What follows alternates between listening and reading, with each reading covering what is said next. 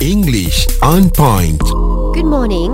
Good morning will suffice for me. Ah. Maksudnya good morning tu dah cukup untuk saya kalau ya. daripada Haiza dan Muaz. Yeah. Tak payah lebih daripada Ya. Ada itu. ke selain daripada good morning tu Nadia? Kalau secara nak ikut standard Ah. kita good morning je lah dah cukup dah Dah tu. cukup dah Itu kan? je. Ah. Ada standard lain ke? Tak ada. Tak ada. I think that is an acceptable standard. Oh, Hmm. Kalau yeah. terlebih pula over sangat. Ah, ah. Kan? Kan susah pula orang nak faham. Tapi kan ini ada satu kemuskilan lah yang yang mungkin kita sentiasa gunakan. Nak buka lampu, tutup lampu kan. Kadang-kadang kita kata on the light ataupun open the light. Open the...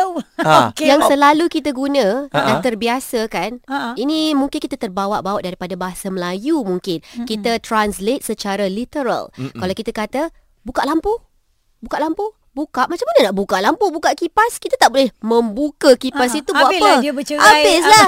Melainkan kita ni nak mm, apa nak repair ke Yeah. apa kerja repair. Ah, ah. Sebenarnya uh, kalau dalam bahasa Melayu uh, yang lagi sesuai daripada buka apa eh kalau buka Hmm. Hidupkan lah. Ah, satu Hidupkan- lagi orang kampung sana. hidupkan switch, eh? Hidupkan ah, hidupkan lampu tu nak. Ah, tak tahu lah itu betul ke tak. Itu bahasa Melayu lain Ha. Bahasa cerita. Melayu, betul. Kena panggil cikgu bahasa Melayu. Ha, ha. Tetapi kalau bahasa Inggeris sama juga dia punya peraturan. Kalau kita kata please mm, please open the lights itu kurang tepat. Hmm. It's not 100% proper English. Hmm. Yang lebih baik adalah please switch on the lights.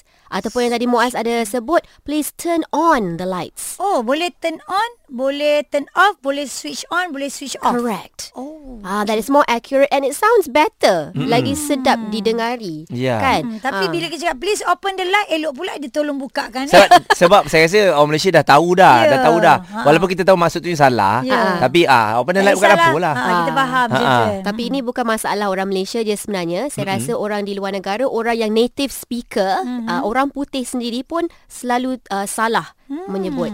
Uh, sebenarnya yang uh, examples uh, yang lain seperti buka kasut mm-hmm. kalau bahasa Melayu. Buka mm. kasut kenapa tak tanggalkan kasut? Ya. Lagi sesuai kan? Betul. Seperti juga dalam bahasa Inggeris. Kalau makan ubat, kita, eh, jom makan ubat, ambil ubat. Habis takkan kita dah cakap, eat your medicine. Ah, it sounds very funny. Eat your medicine. Ah, Kalau ah. kita nak bagi tahu anak kita umpamanya, go and eat your medicine. No, the better word to use is take.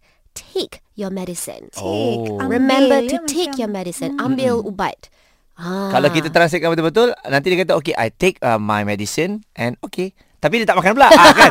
Kalau kita direct uh, tran, apa Translation tu ah, Tapi inilah dia Ya. Ha, Itu yang kena betul-betulnya buat instruction lah pula Guideline lah Ah, ah. Ah, buat macam tu take ambil tolak kat mulut. Take medicine Yes. Alright tadi yang kasut tadi Nadia Macam mana eh Kalau kita Kasut. nak buka kasut uh, Ni pakai kasut tu Okay, kalau bahasa Melayu lagi sesuai tanggalkan kasut. Hmm. Bahasa Inggris sama juga. Instead of open your shoes, take off Yeah. your shoes. Okay. Take off your shirt. Hmm. Ah, not open your shirt. Oh ya, buka No. baju, tanggal Ah. ah. tanggalkan baju, Tanggalkan tanggalkan baju. kasut. Ah, itu Yeah. lebih proper. Ya. Ni selalu dekat dekat mall Saya nampak Hey open your shirt Open your shirt ah, Untuk anak-anak kita Nak Ya. tukar baju Ah, kan Ah, ya, Ah, betul. kan? Itu sebab kita nak cepat orang Ah, ah. tunggu kat bilik tak apa.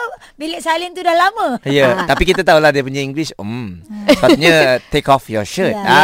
tak, rupanya kita tahu oh sama standard dengan aku. Kan Sekarang ni para ibu bapa kan suka Berbahasa Inggris bersama anak Betul. So why not We try and practice With our children first Mm-mm. Ah. Hmm. Macam bahasa Melayu lah, betulkan yang biasa, biasakan yang betul. Yes. English on point.